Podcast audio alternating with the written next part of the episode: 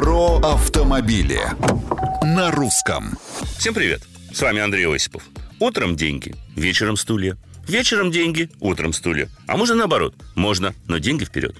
Принципом незабвенного монтера Мечникова из 12 стульев решила воспользоваться Государственная Дума, заложив его в основу поправок в Федеральный закон об исполнительном производстве. И очень скоро, с 22 июня сего года, они вступают в силу.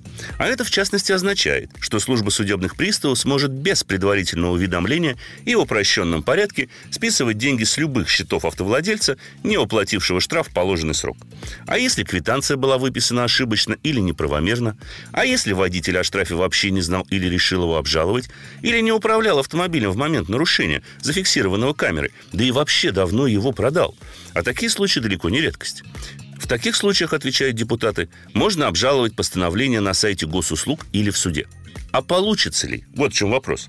Учитывая, что служба судебных приставов снискала славу самой закрытой и недружелюбной организации страны. Кроме того, на мой взгляд, новая схема взысканий абсолютно и окончательно уничтожает понятие презумпции невиновности. Так что принцип Мечникова выглядит уж совсем не смешным. Остается заставить каждого, имеющего водительское удостоверение, вносить авансовый платеж на специальный счет в оплату будущих нарушений ПДД. Ах, такие предложения уже звучали. Что ж, тем более интересно узнать ваше мнение, уважаемые дамы и господа. Пишите на страничке Русского радио в социальных сетях. А с вами был Осипов про автомобили на русском.